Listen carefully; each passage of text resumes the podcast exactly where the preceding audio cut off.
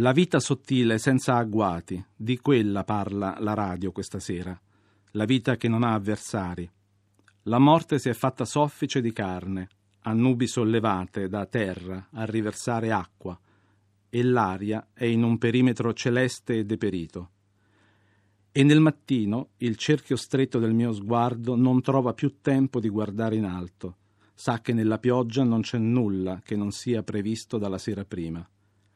Rimane solo il chiavistello di casa da girare e salire sul primo bus da Neuf Chanan e io sono tra chi sopravvive all'esplosione, ma non lo sa vedere. Io sono già tra quelli che verranno dopo.